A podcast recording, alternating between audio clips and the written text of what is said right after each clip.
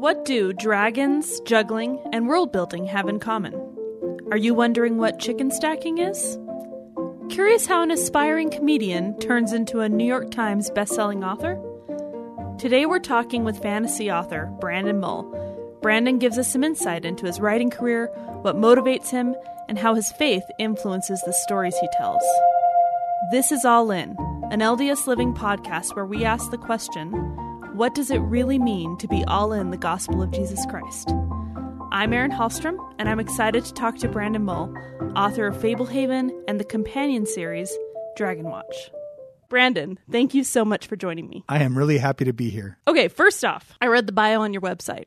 BrandonMull.com is your website. Yeah, I have some questions. shoot. It says you worked as a comedian, a filing clerk, a patio installer, a movie promoter, a copywriter, and briefly as a chicken stacker. So please explain to me what a chicken stacker is. Um, a chicken stacker is like in the circus. Sometimes they build pyramids out of chickens, and that's not true. Um, a chicken stacker was Tyson's Frozen Chickens when they would have sales on chickens in grocery stores. I would be the guy that stacked the dead frozen chickens while they were um, on sale and selling fast to keep the bin full. And it was exactly as glamorous as it sounds. I honestly had no idea what that was, what that answer was going to be. I was going to Google it, and I chose not to because I wanted to hear it just from you. It's a difficult job title. Um, it's it's an accurate job title. That's all I did was stack chickens. Like that was my exclusive job was to stack chickens When chicken was on sale. when it was on sale, and I would go f- to different grocery stores depending on the sales as a Wow. representative from Tyson's Chicken to stack them. Okay, interesting. Um, comedian. Are we talking stand up? I ran a comedy troupe in college called Divine Comedy at BYU. Oh, sure. Um, I was the president and one of the head writers for a long time, and then I also did stand up, but mostly sketch comedy. That's so cool. What was your best joke? Oh my gosh. It was like skits. There's a skit called Lord of the Engagement Rings. And if you looked that up online, you could probably find it. And it's reasonably funny. So um, the bio goes on to say that for a couple of years you lived in the Atacama. Did I say that right? Yeah, Atacama. Atacama Desert of northern Chile, where you learned Spanish and juggling. So um, because I speak fluent Latter Day Saints, I'm guessing that was a mission. Yes, that was a mission. Um, I was there for two years. It's the driest desert in the world. I think there's like a spot in Antarctica that's drier, that's technically a desert, but like of like a normal, traditional, what we think of as a desert. It's the driest desert in the world. I didn't see rain the whole time there. Um, I had a mission companion who taught me how to juggle while we were there. We were like teaching at an orphanage. Mm-hmm. You, you know, we had like service time we had to fill in our mission besides just proselyting time. And one of the services we did was teach values classes at an orphanage, and we tried to teach them the value of hard work. And as our object lesson, um, he taught me how to juggle, and we'd come back and learn. Like I'd start from not being able to juggle and show them how through practice I learned how to juggle. I don't know. It made sense at the time. Do you still juggle? Yeah, I mean, like not professionally. Well, but, sure. But yeah, I can juggle. You found some other talents. I can then. I can comfortably juggle. Like you know, if it's like, hey, Uncle Brandon, juggle these three oranges, I can be like, all day long. Sure. you have clearly found a writing or a calling, I should say, as a writer. Yes. Have you always wanted to be a writer? I've always wanted to be a writer since I was a little kid. Yeah. Um, well, I've always made up stories in my head ever since I was a little kid. I didn't know I wanted to be a writer necessarily, but I knew I loved to daydream and imagine. Um, when I read the Chronicles of Narnia, when I read Lion the Witch and the Wardrobe at around 10, that was the book that made me love to read. And that was the book that kind of broke my brain and opened up all the possibilities of what a story could be. And from then on out, I daydreamed about fantasy stories, kind of all growing up. It's I lived in my head, sort of became my coping mechanism. Um, if I was bored in class, if I was as I got older, as if I was stuck in traffic, I would invent stories in my mind to entertain myself. So by sharing these stories, I'm sort of sharing my coping mechanism with everyone. So when you were younger, it was your imagination that went crazy. When did you start putting pen to paper about it? Did you start playing around with that earlier? I played around with it as a kid and was very frustrated by how what I saw in my head seemed so vibrant and cool and amazing. And what I wrote on paper just looked like terrible and boring and nothing like the stories I loved. Um, and, and it took time for me to learn that there was a craft involved in taking what I saw in my mind and communicating it in a way a reader could enjoy. I remember when Harry Potter came out, my mom says to me, "You're a good writer. You could why can why don't you just write Harry a Harry Potter book?" And and I you know had to say to her, "Well, that's a little harder than it looks." Thanks, mom. Because it seems so simple, right? And I think there's some people. Maybe, maybe it doesn't seem so simple, but in some ways, you think, oh, if you have this vivid view of what is happening in um, in your head, you can easily write it down. But it's trickier than that. It can seem simple because it's not that hard to think of something cool. Yeah. You know what I mean? And you're like, oh, I thought of something cool. I could write a good book.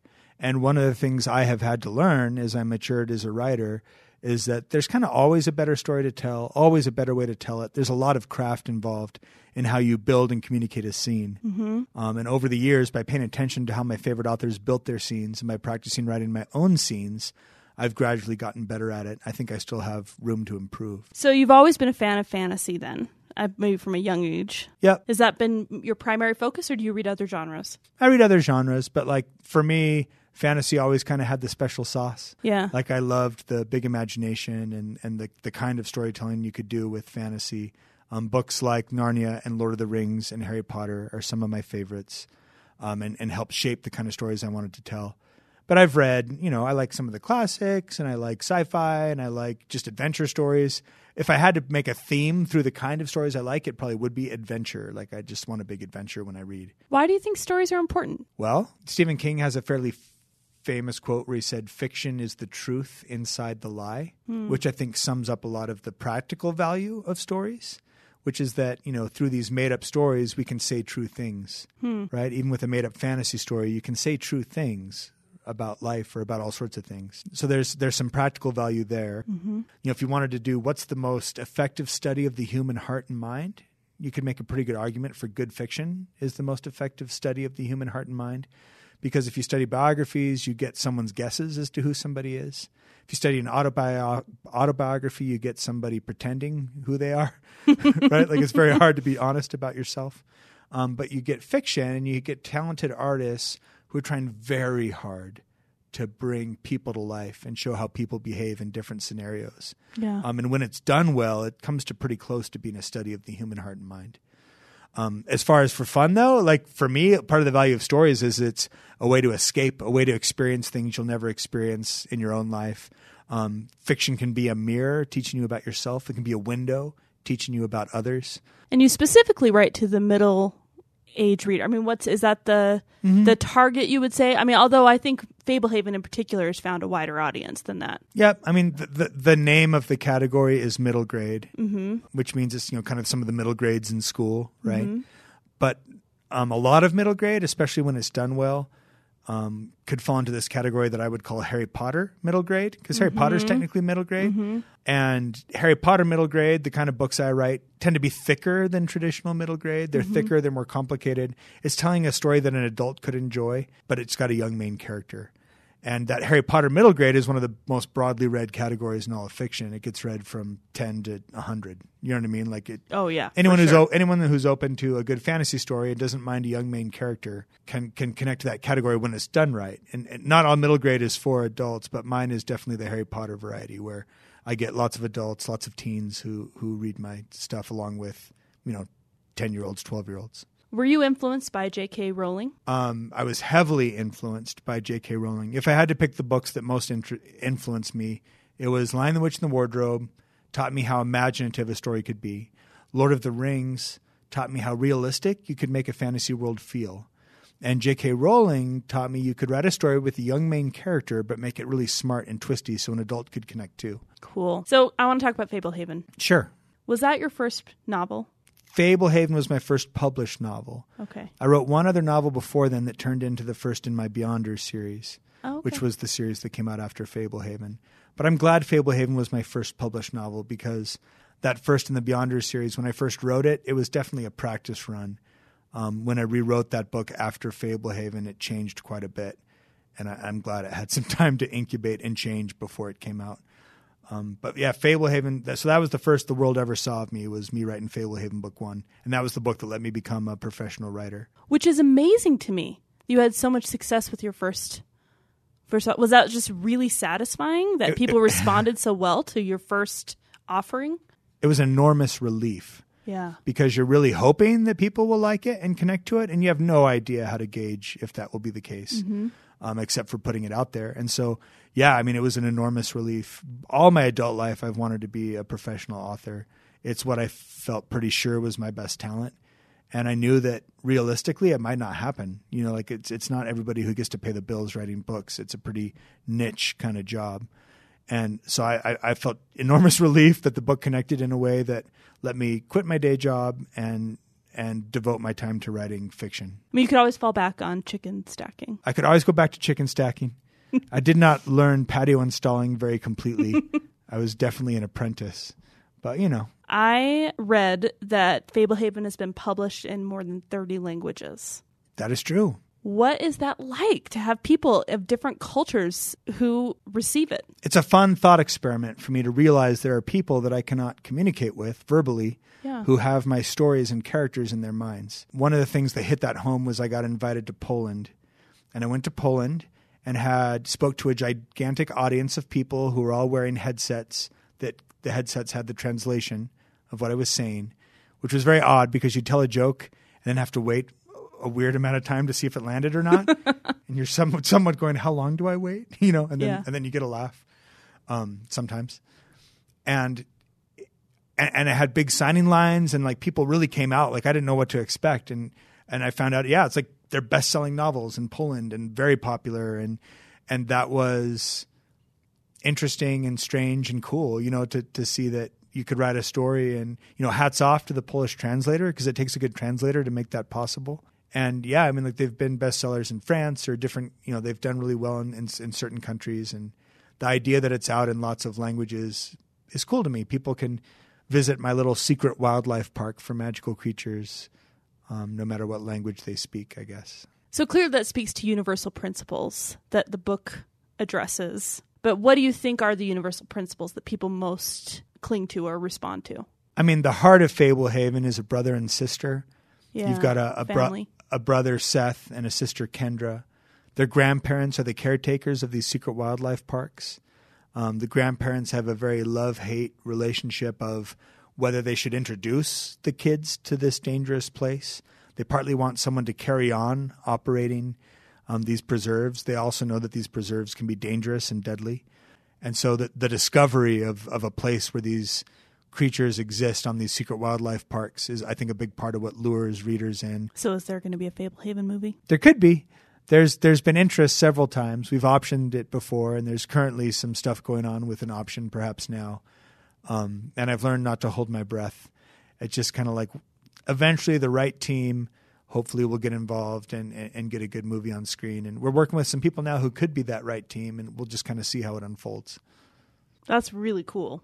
It would be Are fun. you excited about that, or is it? Where is it? One of those things where you think it's fine if it lives just as a book? I was excited about it the first time it almost happened, and and and since then I decided to. Uh, I I didn't like decide to. I just I kind of like let myself get a little more calm about it, and there is the reality that whatever movie gets made is going to be how people envision Fablehaven in their heads, probably in the future.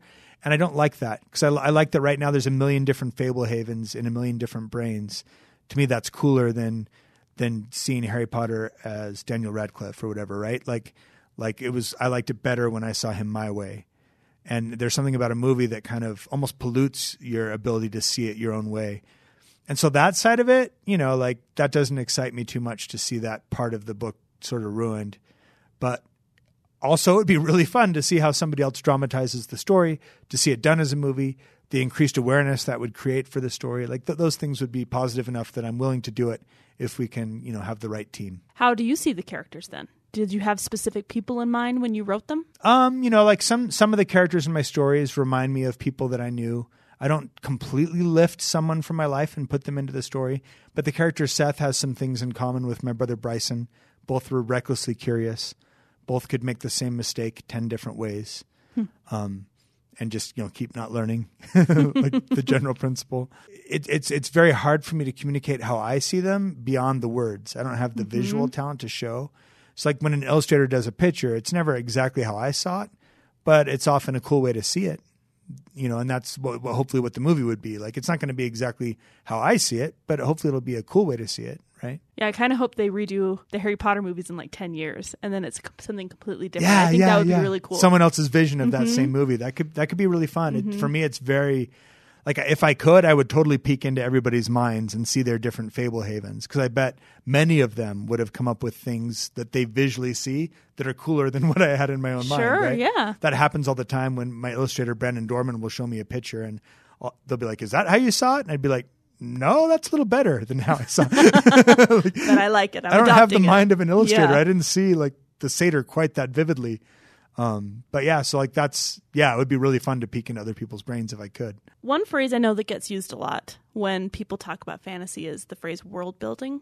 Yes. And I can't help but see parallels with that concept of world building with gospel principles, right? Creating worlds. So, uh, do you see those parallels? I mean, do they do you have a correlation between what you write and what you believe in that way? Yeah, yeah, I can see that. Like, I mean, I think we we worship a God who is a creator, right? And like, you you could say, you know, like I think there's a line in Rent, like the opposite of war isn't peace, the opposite of war is creation, right? If if you know, and you can think of it that way. If war is destruction, then the opposite might be creation Creation, yeah. and and I know we worship a God who is a creator, and so anything creative seems to, in some way, kind of pay homage to that heritage, if that makes sense, right? Sure. Um, whenever we write a book, we're going to do world building. It's just creating a story world where our characters can live. The world building of you know a realistic novel, you might just be creating an illusion of a high school out of words, right?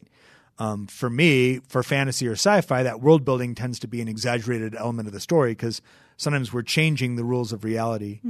And um, I totally think about how, as I build story worlds, like yeah, maybe someday, like uh, you know, like like in the in the in the forever future, if you ever got to be um, have an opportunity to help create your own spirit family or your own worlds someday, like that would be like I'm having weird practice sessions or something, making up these crazy worlds. Like you have a little leg up on everyone else. That makes me wonder how much latitude we'll have. You know what I mean? Like, like let's talk about centaurs. but, but, but yeah, it crosses my mind that God is a world creator and that we're His children, and He wants us to become like Him. So maybe someday we could be doing something similar, right? How does your faith or does your faith manifest itself in your writing? So my faith is an enormous part of who I am, right? Like my my faith isn't just something I believe; it's it's largely who I am and who I'm trying to be. And so, because of that, it, it influences my writing indirectly all the time. You know, I, I don't write books that are overtly for or about, you know, Latter Day Saints, but I do write books that um, have good principles in them and, and people grappling with right and wrong. And, and my idea of truth and my idea of right and wrong, which is informed by my faith, those things certainly um, can be found in my fiction. As I have conscious, conscientious characters face difficult problems, um, naturally you're going to have themes bubble up, and those themes are influenced by what I believe, I'm sure um, a, a lot of readers will see elements they'll point out elements that that harmonize with gospel truth in my books and i i'm glad that they do and glad that they can Do you have an example of a gospel principle? Um, a simple one would be like in fablehaven book one um, kendra and seth our main characters have to learn a lot about choice and consequences. They have to learn a lot about what happens as we break rules and and how sometimes you can make the choice but you can't always choose the consequence. And we see that play out in a variety of ways um, throughout that book and throughout the series. Um, and then in Dragonwatch which is the sequel series to fablehaven um, you find that they find themselves with greater responsibility than they used to have, and so you uh, you see ideas of like being a good steward, right? And you see ideas of good versus evil, like throughout. Like fantasy does usually does a really good job of tackling um, good versus evil and, and what that might different ways that might look, right? I always think fantasy is so interesting because it's this fantastical world, but at its root, it really is talking about ultimately good versus evil. It's like kind of a really great way of having a simplistic look at at the world. it, it gives us an exaggerated reality, right, where we can contemplate some real world things. Yeah. and that's that's a useful thing that fantasy does. It's neat because you can in fantasy because you can change the rules of reality and you can mm-hmm. have creatures and monsters. You can sometimes create a reality that better emphasizes the points you're trying to make in the story than reality would emphasize those points. That So make sense? interesting. Yeah. Mm, like you can create these representations of evil and these monsters that are that are you know metaphors sometimes in certain ways, right? Has it been fun to revisit these characters when you're writing Dragonwatch? Dragon Watch features the same cast as Fablehaven, the same main characters, and so for me, it's like a blast. It's it's taken out some of my very favorite characters to write and being able to bring them back to life and tell new stories with them. Um, I have a friend who sometimes says he feels like at the end of the book, no matter what happens, the stories are the characters are kind of dead because they don't get to live mm. anymore, and, and there's no more story where we get to see them live. We don't get to spend more time with them. And so it was fun to make Dragonwatch. It's a five book sequel series to Fablehaven, essentially doubling, you know, what Fablehaven was. Fablehaven was five books, and now Dragonwatch will be five books. And so it lets me let my characters live on stage for a lot longer and give them new challenges to try to overcome. Do you do you know how it ends? Yeah, you've got it all planned out. I've got a lot of it planned out. You know, I, I can't say I have every little detail, but I have a lot of the main events and the main things that happen. Um, I daydream about my stories for a long time before I start writing them. One of the things I like in a series is if things happen in book one and book two that pay off in interesting ways later on in the series in book four, book five, and for me, that usually takes some planning and some forethought to to have a complicated story that will, you know, feel like it was deliberately told. I'm guessing in your writing you learn things about people maybe as you're exploring how to write people and how to create people. I'm just wondering if you've learned anything about how God feels about us. Interesting. I'll give you this. Like I'll have to answer like let me answer that question in a couple ways.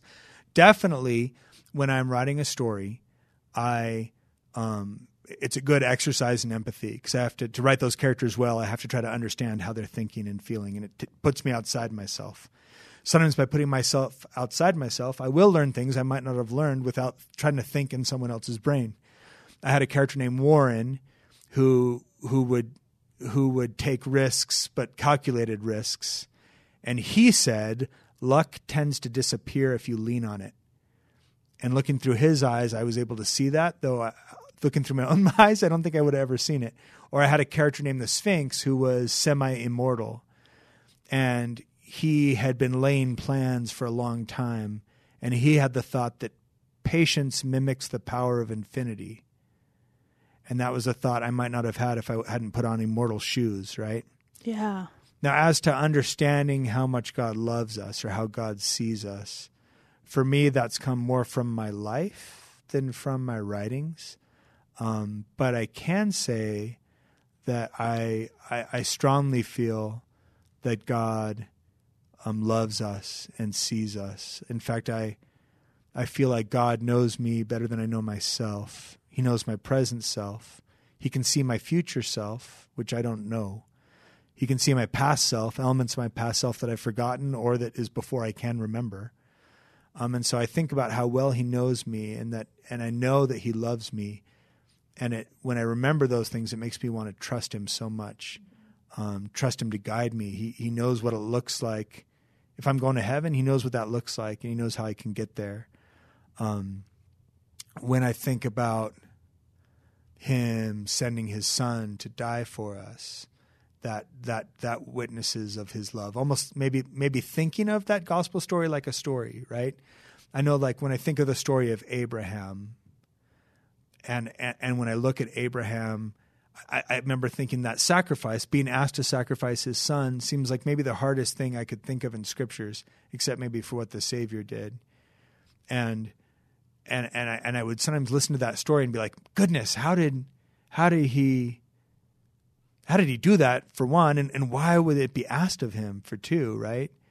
And I remember when I had the aha moment of, oh yeah, but Abraham didn't have to drop the knife but there was one person who did have to drop the knife in scriptures, and that was our Heavenly Father, right? He, he didn't just almost sacrifice his son, he had to carry it through. And when I think of it in those terms, it increases the power of scriptures like, for God so loved the world that he gave his only begotten son, right? Like, let his beloved firstborn suffer and die for the rest of us. That's like, okay, he loves us a lot. Yeah. So you're a father, I am. Four kids, correct? Four kids. So is it tricky to balance your writing, your church service? It's one of the hardest things I do. And, yeah. and, and this is true for a lot of adults, right? Like I mean we're we're you know, anyone who's a parent, anyone who's just an adult, there's things to balance in life, right? Like you're trying to balance work, you're trying to balance relationships, you're trying to balance family. Um, for me, it's it's writing is the kind of job that can be absolutely all consuming. It will take as much time as you're willing to give it. You know, like the the way I, I've been successful in publishing, and that means publishers will take whatever I write, which means however much I care to write, I can sell it and share it, which is so satisfying, and I can make money from it, which helps the practical side of life. You know, like the not starving part, and and so it, it, it was tricky. I think I've erred in the past sometimes on on letting you know, if you'd ever told me to write down your priorities, I would say, you know, God and family are top of my list. And I meant that. I'm not sure I was living it my whole life. You know, I, I think there's been times when I let, in all practical terms, writing became the top of that list. And, and that's something that, you know, I've had to learn and adjust. And I'm not sure there is a perfect balance, but I'm always striving for some balance there. So our podcast is called All In, which is a phrase that means different things to different people. Yeah. And specifically in a gospel context, what does all in mean to you? All in speaks to consecration. And when I say consecration, I don't just mean like the law of consecration from the old church of, you know, like United Order kind of stuff. I mean consecrating yourself to the gospel. If I and to the Savior. If I was going to define what all in means to me, I would say it means you've decided that you're going to serve God no matter what. And how would I articulate that? There is nothing you can take from me and nothing you can withhold from me that will make me stop serving you. And there's nothing you can ask of me that I won't try my best to do, that I won't strive to do. Recognizing that my capacity is limited, but trying to let my desire be completely there. And that's a really hard place to be. I, have gone through some things in my life, and sometimes when hard things happen, there's a there's a reaction to say, well, because this happened, God must not love me, or because this happened, I'm out. Forget it, you know. And it's interesting because that cuts us off from the source of healing right when we most need it. And and for some reason, it's it's a human reflex. Um, I feel like being all in, if we can reach this state of consecration where we're fully committed you know, even though we're we're imperfect and we lack the capacity to to be perfect, we can be fully committed to trying, right? Where I'll never leave. And and and everything is it's sort of like everything is pre-obeyed and everything is pre-sacrificed. Like you ask it, it's already I don't have to sacrifice it. It's pre-sacrificed it. I'm I'm all in. I'm consecrated, right? Um that I think that enables God to lead us. Remember I mentioned how you know God God knows how to lead us to heaven right? He knows exactly how to lead you. That road is different for every heart. Every heart is a different mix of strengths and weaknesses. There's personal tutoring necessary for each of us to learn to become someone who belongs in heaven. And as we consecrate ourselves, as we're, as we're all in, we free Heavenly Father to teach us those lessons that will get us there. Um, when we're not consecrated, some of those lessons would break us and we would quit. Does that make sense? Mm-hmm. Also, when we're not consecrated, what we want is for the Savior to change our hearts, right? Like, like the heart I have right now, you know, it's a good heart and I'm doing my best. It's not a perfect heart, right? If I was like in the celestial kingdom in this moment, it's it's fallen Brandon Mull in the celestial kingdom, and I wouldn't really belong there. Like it would be weird when I yelled at my kids, you know, or something, right? Like like I would do something that was wrong, or I'd have desires that were wrong. We're asking Christ to heal our hearts, to change our hearts. He can't change our hearts unless we're consecrated. It would violate agency, right? Like like if if he changed my heart, if he changed who I fundamentally was, that violates my agency unless I'm all in. If I'm all in, if I'm trying to be what he changes me to, you're choosing it. Then I'm choosing it. But if he changes who I fundamentally am without me being all in, he is changing me without my permission, really right? And so, I mean, that idea of trying to reach um, being all in, I mean, that's that's that's a huge part of coming to Christ. Thank you. Thank you for joining us today. Thanks for the opportunity to talk to you. Oh, please. Thank you so much for coming in. Love chatting with you. Thank you to Brandon Mull and you, the listener, for joining us. We hope you enjoyed this podcast. Look for book two in the Dragonwatch series Wrath of the Dragon King, which is available now in Deseret bookstores or wherever books are sold. To listen to more episodes of All In, visit ldsliving.com slash all in.